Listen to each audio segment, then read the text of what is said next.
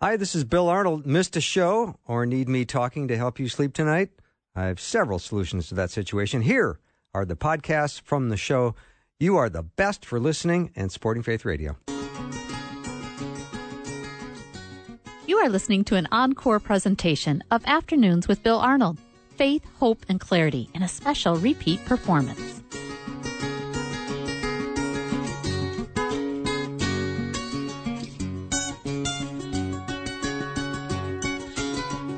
And a warm welcome to the afternoon show. I'm Bill Arnold. And, you know, Jesus always found himself surrounded by fellow Jewish people who were begging for his attention, and they were hanging on to his every word.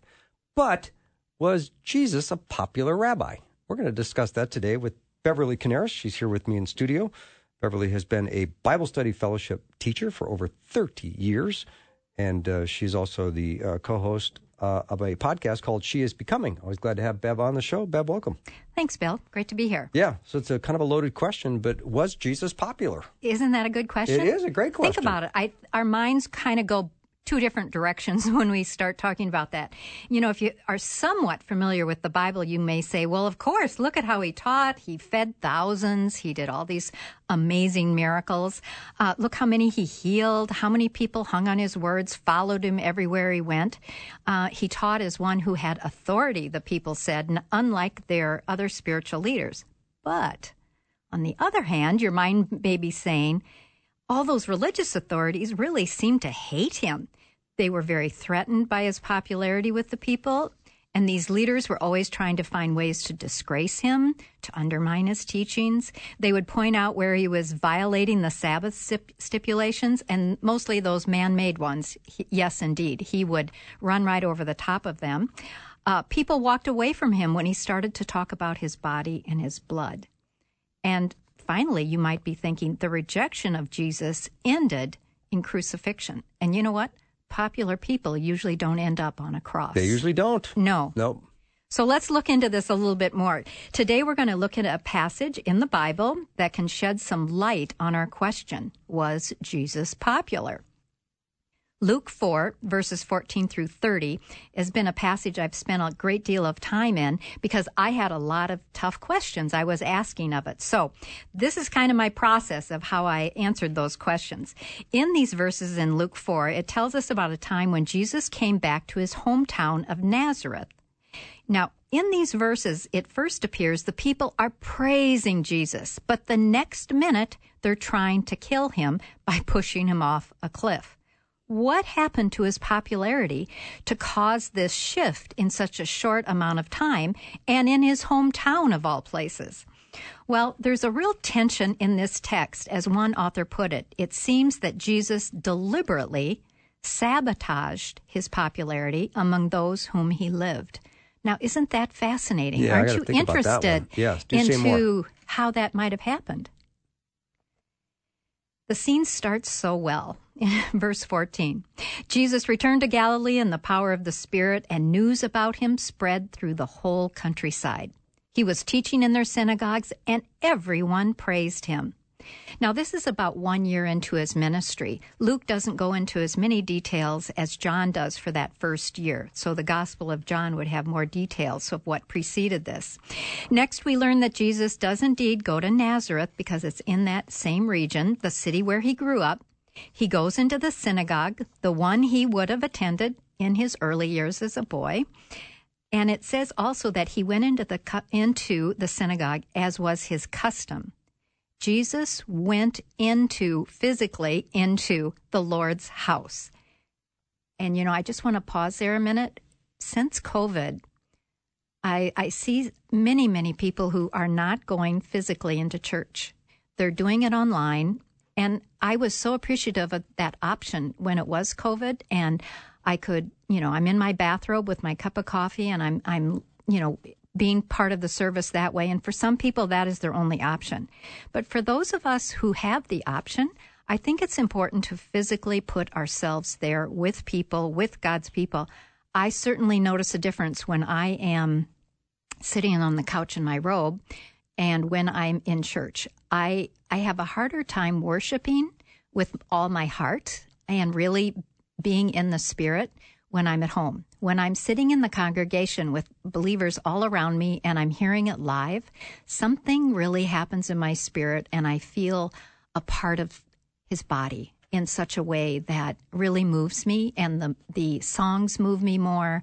I'm up and down 1,000 times during the music part, if I'm at home. So anyway, just a real good example from Jesus is that he went there, he put himself there, and that was his custom to go into the synagogue. Now, these were people in this Nazareth synagogue who knew him and his family. This is the hometown boy, They had heard about his teaching, his miracles, his popularity. In the synagogue, he stood to read, and maybe it was an offering to read when he stood. In the synagogue, they read from the scripture, from the law, and then from the prophets, so different parts of the Old Testament. The scroll from Isaiah was handed to him. Now, we don't know if he asked for it or it was simply the book that was to be read that day. And Jesus finds, it says that he found, so in other words, he had to turn and keep on, rolling this scroll until he came to Isaiah 61, verses 1 and 2, just the first half of verse 2. And he reads it. And listen to this as I read it. Jesus is really going to be describing himself. The Spirit of the Lord is on me, because he has anointed me to proclaim good news to the poor. He has sent me to proclaim freedom for the prisoners and recovery of the sight for the blind, to set the oppressed free, to proclaim the year of the Lord's favor. He only read to that point, the last half. Aren't you interested to know what the last half of verse 2 said? Why he didn't read it? It read this way, and a day of vengeance of our God. That really concerns his second coming, when Christ will come, and he will come this time as judge of the world. So he's finished reading from Isaiah. He rolls up the scroll. All the eyes are on him, and he sits down. Teachers in this day would sit to teach rather than like we do today. We stand when we're teaching. Then he says to them, here's the punchline of it all. Today, this scripture is being fulfilled in your hearing. So the central truth he shared is that the Messiah has come, and it is he. Jesus was claiming that on the testimony of this Old Testament prophecy, he fulfilled this. This is who he is and what his mission is about. So that is a beautiful summary of what Jesus came to do. So before we go on any further to try to understand why this audience is going to turn on him, let's just reflect on this aspect of Jesus' ministry. Let me ask the listeners, as you're hearing this, do you know this Messiah, the one who knows your spiritual poverty, because he came to the poor, and one who loves you so much, that he wants you to know you can be free from your guilt and shame due to sin? He's going to set the prisoners free. This Messiah, Jesus, who will give you spiritual eyes. Maybe you feel blind to really, you don't know God, you don't understand the things of God. He wants to give you spiritual eyes to see him and to see your life and this world in light of his truth. Do you know the only one who can set you free from the oppression of your own sin and the oppression of the evil one? God wants you to know his favor. That's how this ends. It says, this is the year of the Lord's favor. How do we come under this favor of the Lord? We do this when we believe that Jesus Christ is the Messiah, his one and only Son, the Lord Jesus Christ. The message of Scripture is repent of your sin and believe in the one who became unpopular so that you might have the Lord's favor. This can be your year of the Lord's favor, your life of the Lord's favor. God favors us. So often we question that. God favors us as he would his own Son when we receive Christ. What a beautiful truth. If you break this truth down that Jesus read in the synagogue that day, you really see such a beautiful picture of what Jesus Christ came into this world to do. All right. Back to Luke 4. That was a nice little diversion. That was a great, that was time well spent, Bev. Yeah. We can't ever teach God's word without going back to the gospel. Amen. And that went right back to the gospel. Mm-hmm. And we often wondered, why did Jesus have to come? I remember before I received the Lord, I wondered, why did Jesus come? Why did he have to die? And this passage really tells us why he came. It was all for us. Well, okay, back to Luke 4. Let's see how the people in the synagogue now respond after Christ sharing this with them. I mean, this is huge. This is what they've been waiting for centuries. And here Jesus says, I'm fulfilling this, and it's right now, and it's me. Verse 22. All spoke well of him and were amazed at the gracious words that came from his lips. Isn't this Joseph's son, they asked? You know, doesn't that just seem so positive?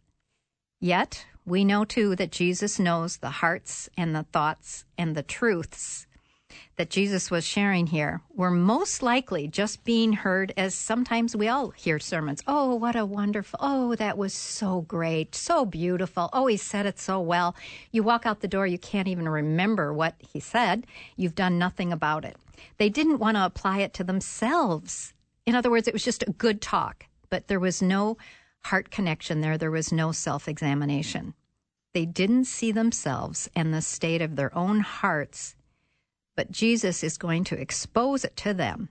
So we'll stay in the darkness unless the Lord reveals the true state of our hearts and our need for him. They had a distorted view of the Messiah and his ministry.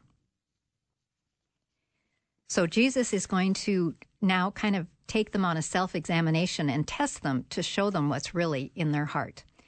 So Jesus begins to reveal their heart when he tells them in verse 23, surely you will quote to me this proverb, physician, heal yourself. And you will tell me, do here in your hometown what we heard you did in Capernaum. Truly, I tell you, no prophet is accepted in his hometown.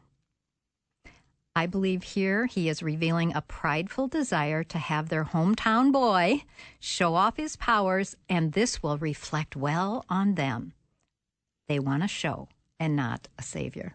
Wow, that's interesting analysis. We're going to take a break as we talk about this amazing topic. Was Jesus popular? And we're doing that with Beverly Coniaris. She's a Bible study fellowship teacher and also co-host of a podcast, She Is Becoming. We'll take a break and be right back.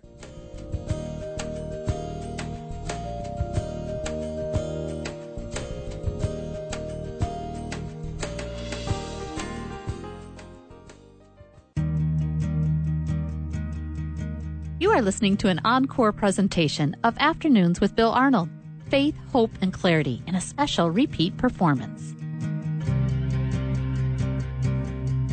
Welcome back to the show. We're talking today with Beverly Coniaris. Was Jesus popular? Well, we know people were drawn to him because of the love that emanated from him. And every time he would always bring the correct perspective on people's relationships with each other and even their relationship to God. So he was amazing in how he communicated to people.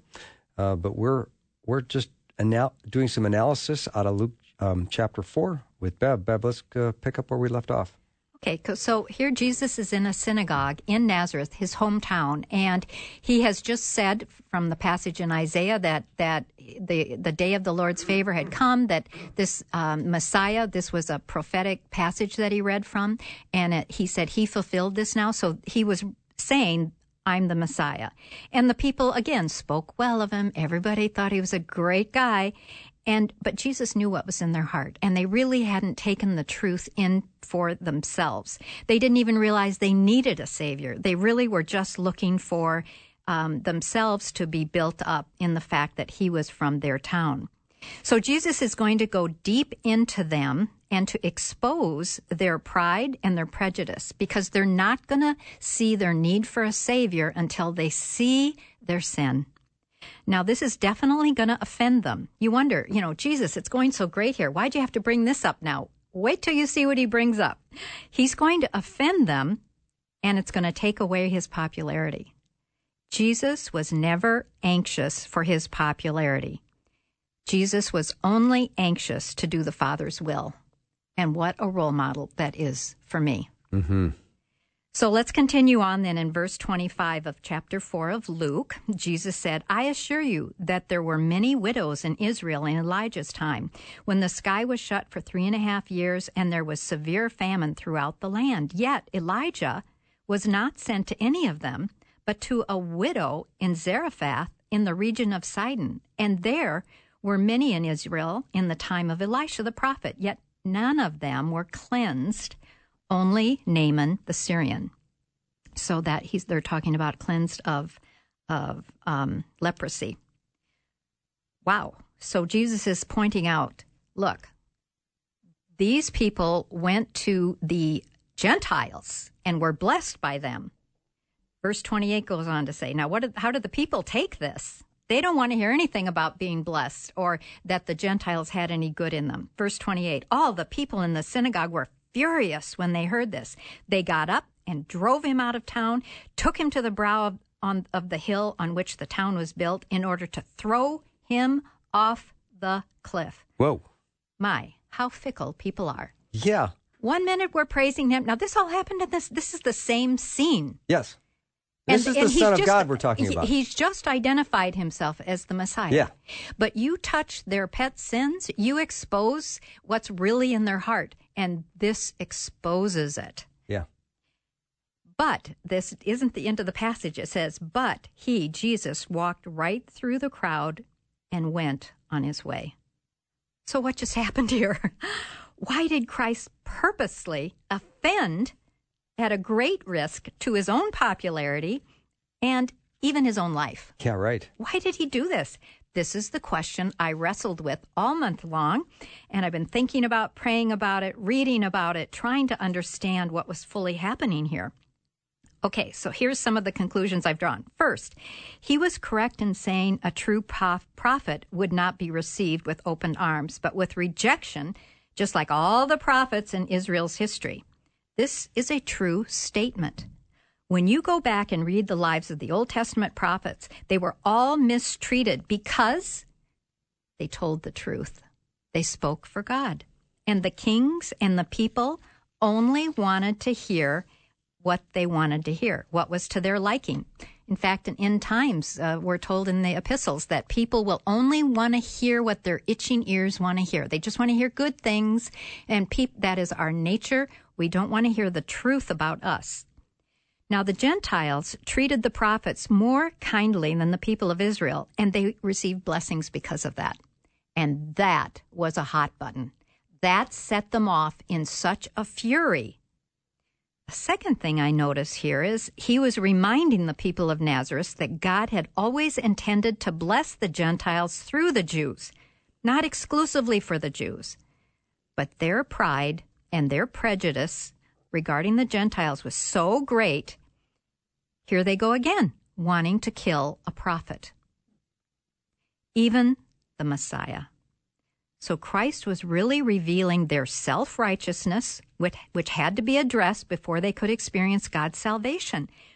They thought just being an Israelite, hey, I'm in, automatic salvation. We've got the law. That's exactly all we need. They thought with that law they could just pride themselves, although they couldn't keep it, and they would find themselves righteous before God. But you know what? That was never the law's intention of God giving it. The law, it was never meant to be, here's your list, obey everything perfectly, and I'll like you. That's not why God gave it. Mm-hmm. He gave it to us so that we would see our need for him and would seek him for his grace and mercy and forgiveness. It was always the law's purpose to reveal sin and to give us moral guidelines. Now, keep in mind, and this is the third thing I've noticed here, the Gospel of Luke was written to the Gentile audience. So that's a little different than Matthew. Luke includes this to encourage the Gentiles that the gospel of Jesus Christ, the Messiah, was for them too. I think that's a huge point that Luke is making here, and this is why it's included here in Luke. Now, this is a dramatic scene, isn't it? But it ends with Christ walking right through the crowd untouched. Several places in Scripture, we see Jesus kind of slipping away and not hurt when he's really threatened. And the response is his time had not yet come. I know, but doesn't your brain fill in blanks? Like, all right, here's this mob that wants to take him to the brow of the hill to push him off a cliff, but he walked right through the crowd and went on his way. Yeah. What happened? What do you picture? I picture this power and this radiance coming from him, that like when the soldiers fell down when they came to arrest him. Yeah. It's a similar scene where the presence of him was so unmistakably of power and beauty and glory. He's our creator. You just fall back in front of him. And I just think that's a beautiful picture of another confirming fact that this was Christ. This was the Son of God. This was God with us on earth, and how he walked through that crowd and just went on his way, always perfectly in control. Mm-hmm. Don't you love that? I do love that. This is what this shows. God is always in control. We may think the crowd's got us and we're done or whatever, whatever life situation you're in where you're overwhelmed and overtaken by circumstances. Hey, God can part the Red Sea, right? Mm-hmm. And he can part the Red Sea for us as well, just as he parted this angry mob and walked away. So what's the takeaway for us today, just from this Luke 4 passage? Well, as a Christian, you too are called to be a prophet, to share the gospel with others. Scripture warns us that we can expect to be persecuted. As we identify with Christ and his kingdom, we will not be popular in the world, as it causes, when we really preach the gospel, it causes guilt, it causes judgment, and sin to be pointed out to them. That makes it somewhat unpopular in today's world of feel-good, only good news for us. Do we fear rejection and so do not share your faith as commanded? Do we treasure our popularity or what people think of us more than helping others to come to Christ and have life, real life, eternal life? The Apostle Paul wrote on this topic, Galatians 1:10, "Am I now trying to win the approval of human beings or of God? If I were still trying to please people, I would not be a servant of Christ." So good, Bev. Something to think about, isn't it? It is. We're all in that position. I mean, will we risk our popularity or our reputation? Will we risk to take that moment and to share that good news with others or not? Yes and yes. Those are my answers. Yes, yes, yes. Yes. And you do it every day. Yes, I do. Yes, you do. The good news. Yes. And I look at Matthew chapter 11, verse 6. It says, "And blessed is the one who is not offended by me." Oh, yes. Great reminder. Sometimes you have to wrestle through the material and realize Jesus is who he says he was, and that you are not offended because it's the power with which you can be saved. Exactly. So you're not offended, and you don't care what people think, and you don't care to be popular. No. It just trust the word of God and to be the one who brings people to faith. You know, say it, trust him in it. Yeah. It has power. All right, Bev, thank you so much for being on the show today. It's a delight. Yep, Beverly Coniaris has been my guest. We'll take a little break, and we'll be right back with lots more.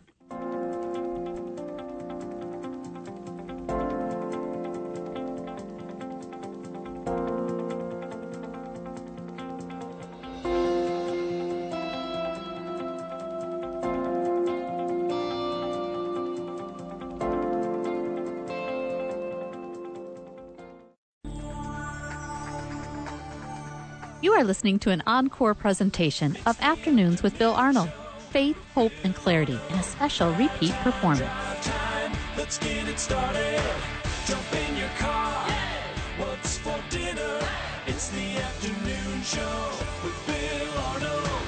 So anybody that wants to pray through the book of Psalms or take me on an adventure through the book of Psalms, I instantly call friend. So my new friend is John Greco, who's written a book exactly about that. It's a devotional adventure through the book of Psalms, and it's called The Ascent. And I'm just so glad to have him on the show because I love the book of Psalms. John, welcome. Hey, thanks so much for having me. Yeah. So first of all, way to go. The book is beautiful. And thank you. I'm curious about your love for the book of Psalms, and tell me what prompted you to want to write this book, The Ascent?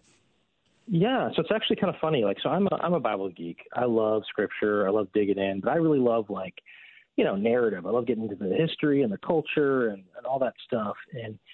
And so Psalms has never really been my, you know, book of choice.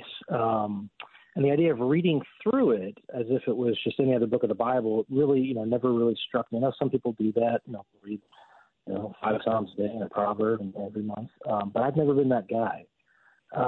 But you know, we had this this thing. I don't know if you know about it, but the pandemic. Remember that? I do remember that. 2020. I'm old enough to remember that. 2020, the spring of 2020, I found myself for the first time in a long time, you know, working from home like everybody else. And suddenly I had, you know, my mornings free. I wasn't stuck in the car on my commute. And so I said, well, I'm going to use this time to draw closer to the Lord. And I had made it a habit at the office to read a little bit of the Gospels every morning before work. But I said, I've got more time now. I'm going to read through the book of Psalms. The reason I picked Psalms was simply because, you know, it was, you remember that time, right? Everyone was anxious and filled with uncertainty and grief and what's happening and where's God in all this, and you know, hearing about friends getting sick, and it was just a whole, you know, a whole ball of confusion. And so I said, you know, the Psalms, you know, David's crying out to God in many of these Psalms. Not always David, but David is largely the guy who does that. And there's a lot of questions, and it's just very raw and real. There's lots of emotion on the page. And I said, you know, that sounds right. That's where I need to be. I need to have words for my feelings. And so I just started reading one Psalm a morning. And then as I started reading, I realized, you know, that Bible geek part of me that wants to dig in didn't go away. And so I started taking notes. I started asking myself questions. I started, you know, circling and highlighting those troubling verses that didn't seem to make sense. And then I would dig in and do research. And I was, you know, at first this was just for me. I was just taking notes.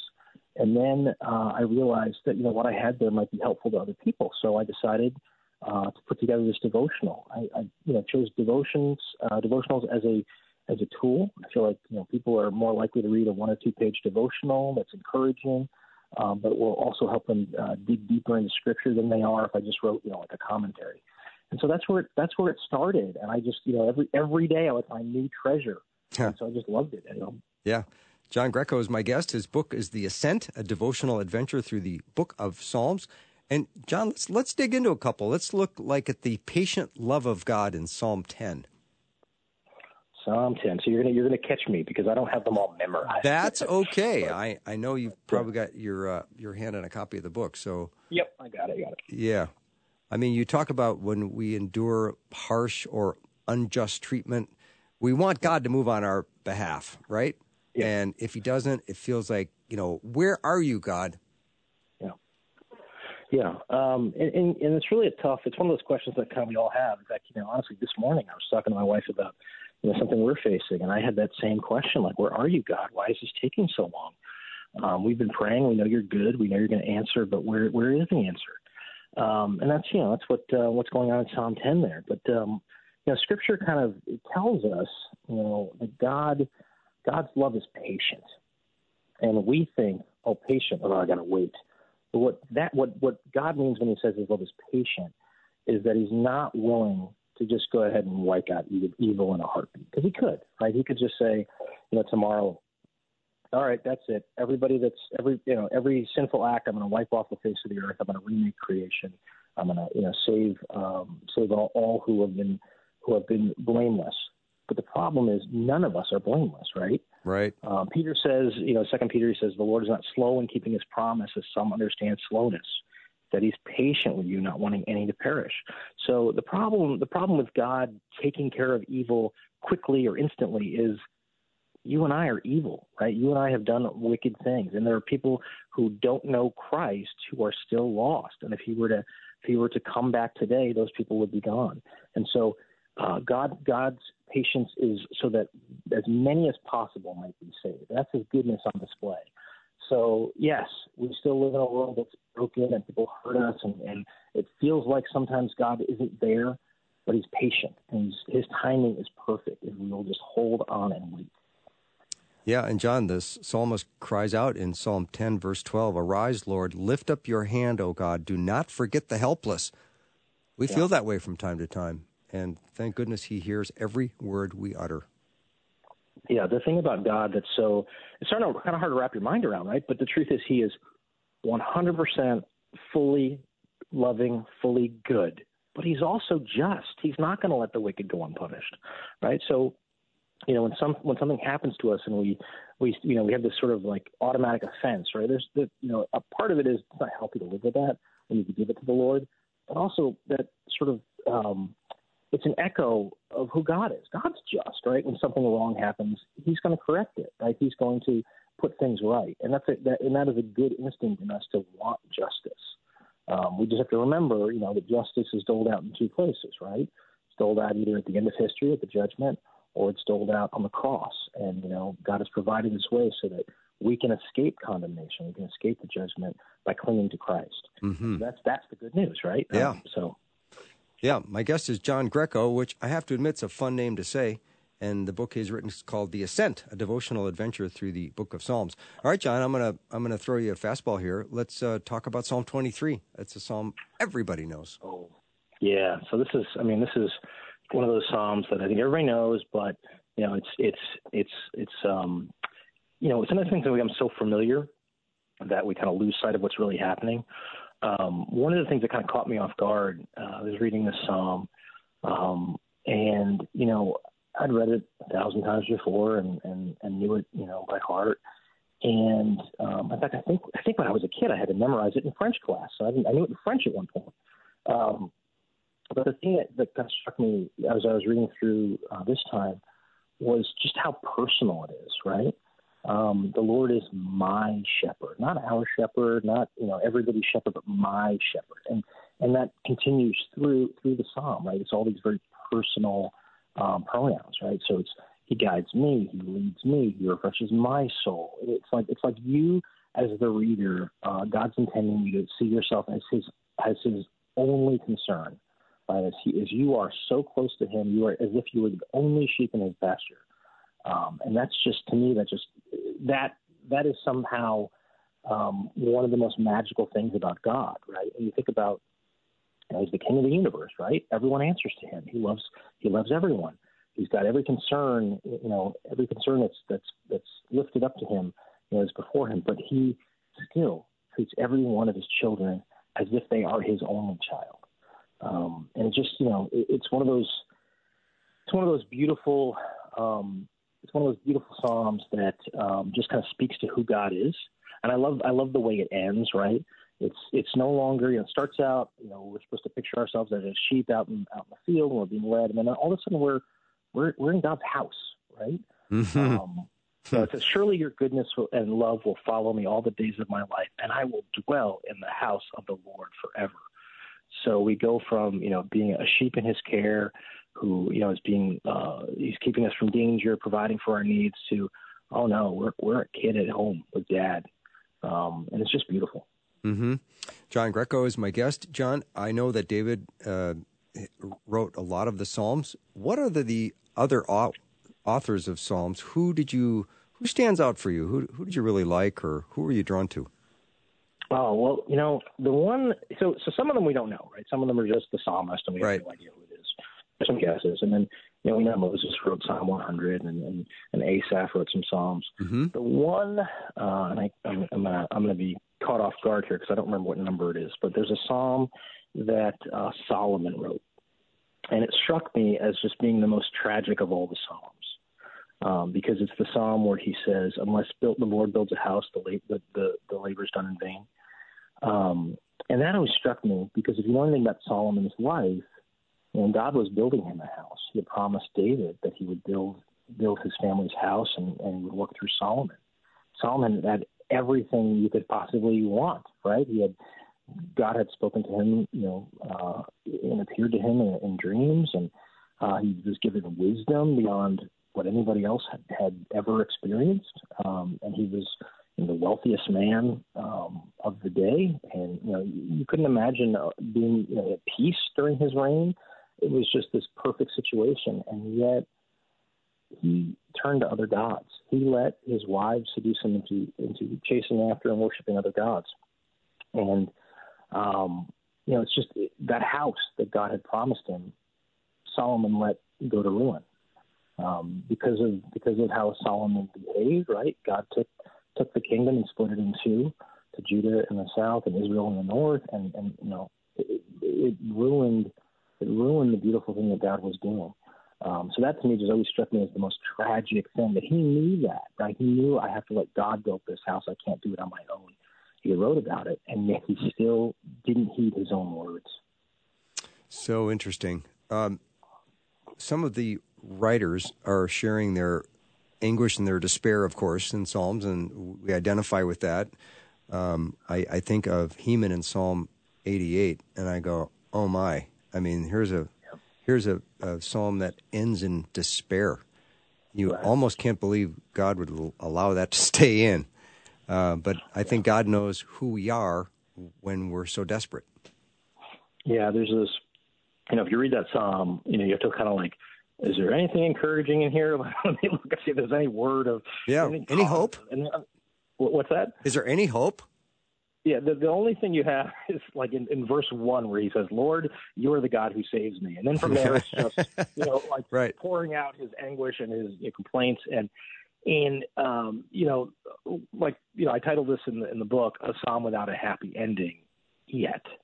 And the reason I wrote that is because I feel like this is a lot of times, this is what we do, right? We go to God and we don't wrap up our prayers with this neat and tidy, you know, thanksgiving or this, you know, confidence. I mean, I hope we do, but a lot of times that's just not what happens. We go and we deliver our cares, our burdens to the Lord, and we you know, maybe affirm who he is, just as the psalmist does here, right? Lord, you are the God who saves me.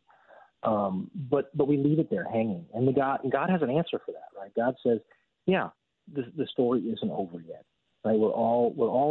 All of us in the middle of redemption history, right? God has not made things right yet. You know, it says in the book of Revelation that a day is coming when there'll be no more death or mourning or grief, and that day is not yet here. And so when we don't have that happy ending, maybe, you know, as we're reading the psalm or just in our own lives when something happens, that's not the end of the story. For those of us who know Christ, there is an ending coming up, a happy ending beyond anything you can imagine. Right. So that's what we have to as we read stuff like this, we have to fill that in ourselves and go like, okay, that's right. That's where this is going. And when we see Heman's hopelessness and depression on display, I'm sure he wasn't thinking back then when he was writing it that one day, thousands and thousands of years later, there would be people reading his work. It's so funny how we work.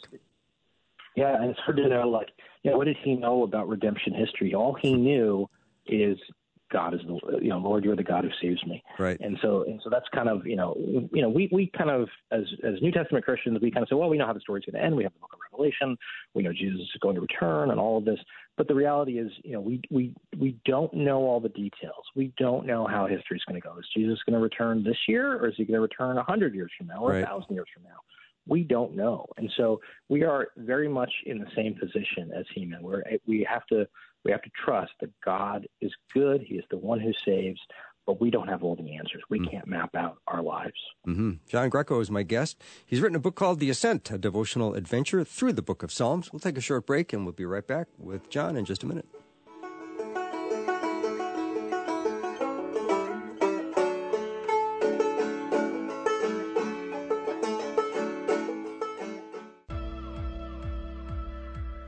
Are listening to an encore presentation of Afternoons with Bill Arnold, Faith, Hope, and Clarity, in a special repeat performance. Welcome back to the show. John Greco is my guest. He serves as editor of the He Reads Truth Bible and New Testament theological editor for the NIV Cultural Backgrounds Study Bible. We're going to have to get you on the show to talk about that as well. But his latest book is The Ascent, a devotional adventure through the book of Psalms. And I love Psalms, and he does too, so we're having a lively conversation. David was chosen to be king when he was so young. John, why do you think God chose him if he knew that he was going to be responsible for so much wrongdoing? Yeah, I mean, the Bible says that David was a man after God's own heart. It's kind of one of those phrases that, you know, it's poetic, but it also, what does it mean exactly? What does it mean that David was a man after God's own heart? And as you read through the Psalms, you get, and even just reading through the historical books that tell us about David's life, you find that over and over again, David returns to the Lord as his only hope. You know, he knows that there is the only true lasting joy is found in God's presence, he says in Psalm 16. And he knows that there's no one else he can turn to other than God, no matter what's going on in his life. And that's true when he's, on the run from Saul. It's true after he's sinned with Bathsheba.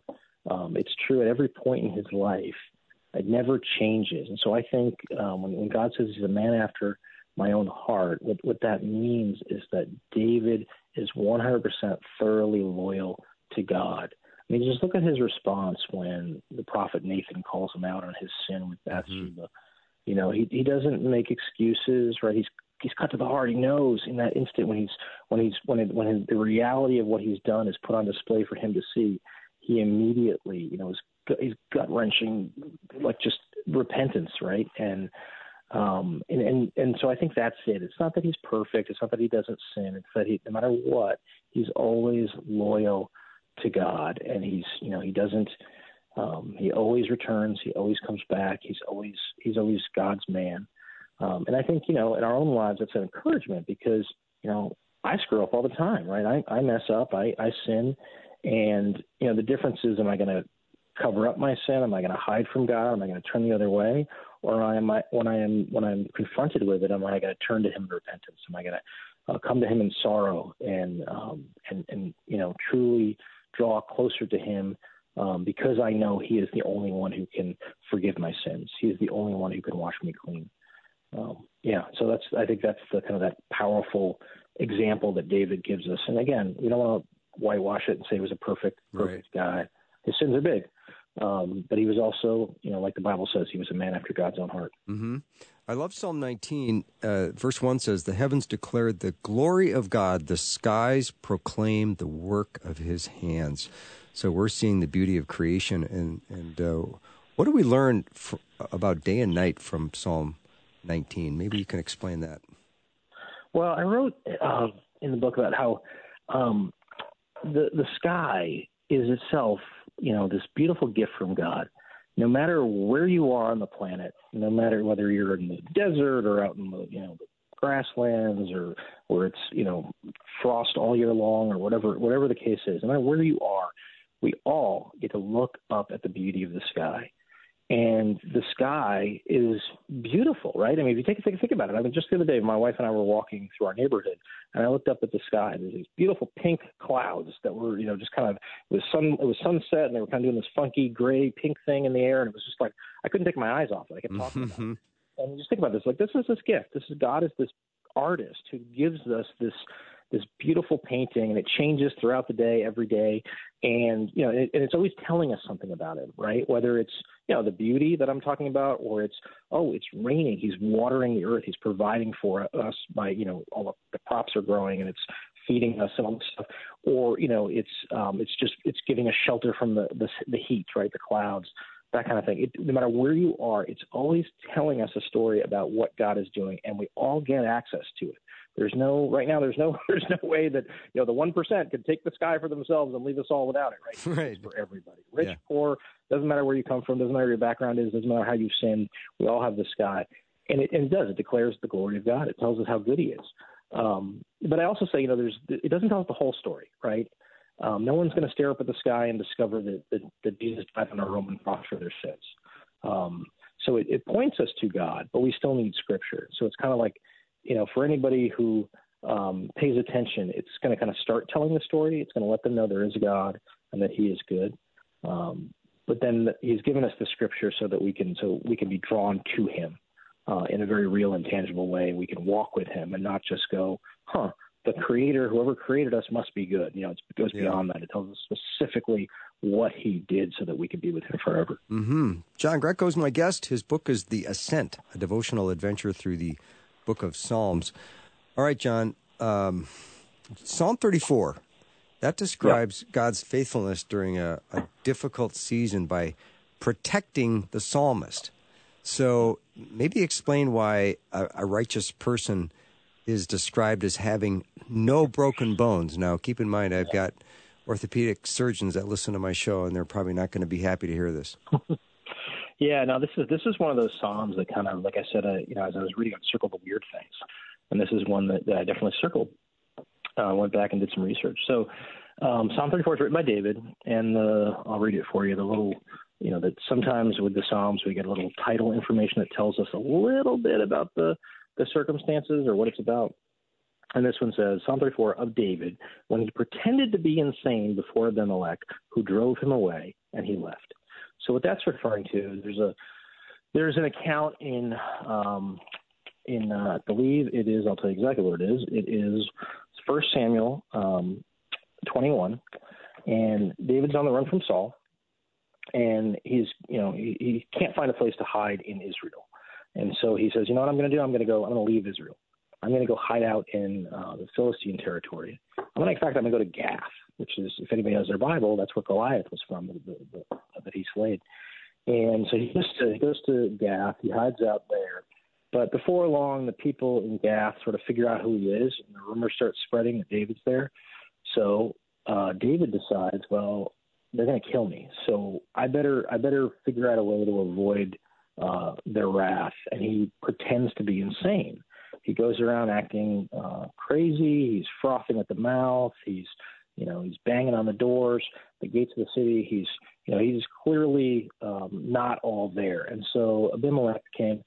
He's not going to kill David because there's no glory in killing a man who's obviously insane. And so David escapes. And David thanks God for protecting him, right? Because that could have easily gone the wrong way. And he has this great line where he says, the righteous person may have many troubles, but the Lord delivers him from them all. He protects all his bones. Not one of them will be broken. And that grabbed my attention because I thought to myself, what if David, as he has been pounding on the gates of the city like a madman, had broken a finger? Would God's protection have been any less? If they had gotten in a shot and then he walked away with a broken leg, would that have been enough to say, well, God didn't protect me? I don't think that's what's going on here. Any Jew who would have read this psalm would have thought, oh, no broken bones, and immediately been transported back to the book of Exodus, right, where we read about the Passover lamb. And God's instructions on the Passover lamb was you were supposed to have a lamb without blemish and kill it and put the blood on the doorpost so that God would pass over the Israelite homes when the plague of the death of the firstborn came through Egypt. But then they were supposed to not break the bones of that lamb. And it's kind of an odd command. But the idea was, well, you're going to be in a hurry. God's deliverance is going to come soon. I don't want you, packing up leftovers. I don't want you, no time for the bread to leaven, no time to pack up leftovers. Don't break the lamb up. Just go. Yeah. And so this idea of a lamb without blemish, a lamb without broken bones gets kind of cemented in Israel's history and in Israel's collective mind as this righteous sacrifice that stood in their place, right? They were full of blemishes, and this lamb was not. They were broken by sin. This lamb was not, physically broken. And so that's what David's saying is God will protect and he will keep us spotless. He will keep us perfect, just like that lamb. And then obviously, you flash forward to the future and you've got Jesus on the cross, right? And what happens to Jesus? They're going around breaking everybody's bones so that they can call it a day, and they get to Jesus and he's already dead, so they don't break his bones. Right. Again, another picture of this is the righteous one who died in our place. And so we all now, in light of Christ's sacrifice, live with Christ's righteousness. We are the ones who don't have broken bones. So good. All right, John, it's been a delight meeting you, and your book is great. And where can we find more information about you and your other work? So my website is just pagesofjoy.com. I blog there, and I have information about articles and other books that are coming out and stuff. But, pagesofjoy.com. All right, let's do this again, and I want to talk about some of your other work as well. You're a delightful guest, and I appreciate meeting you, and I know my listeners have as well. So thank you. Yep. Thank you so much. I appreciate you having me on. I enjoyed talking with you. Yeah, you bet. Have a great rest of the day. John Greco has been my guest, and the name of his book, once again, is The Ascent, a devotional adventure through the book of Psalms. And if you're like me, you love Psalms, and you love every book you can get your hands on that helps you study Psalms. And again, John's book is called The Ascent. That wraps up our show for the day and for the week. Thank you for supporting Faith Radio. See you next week.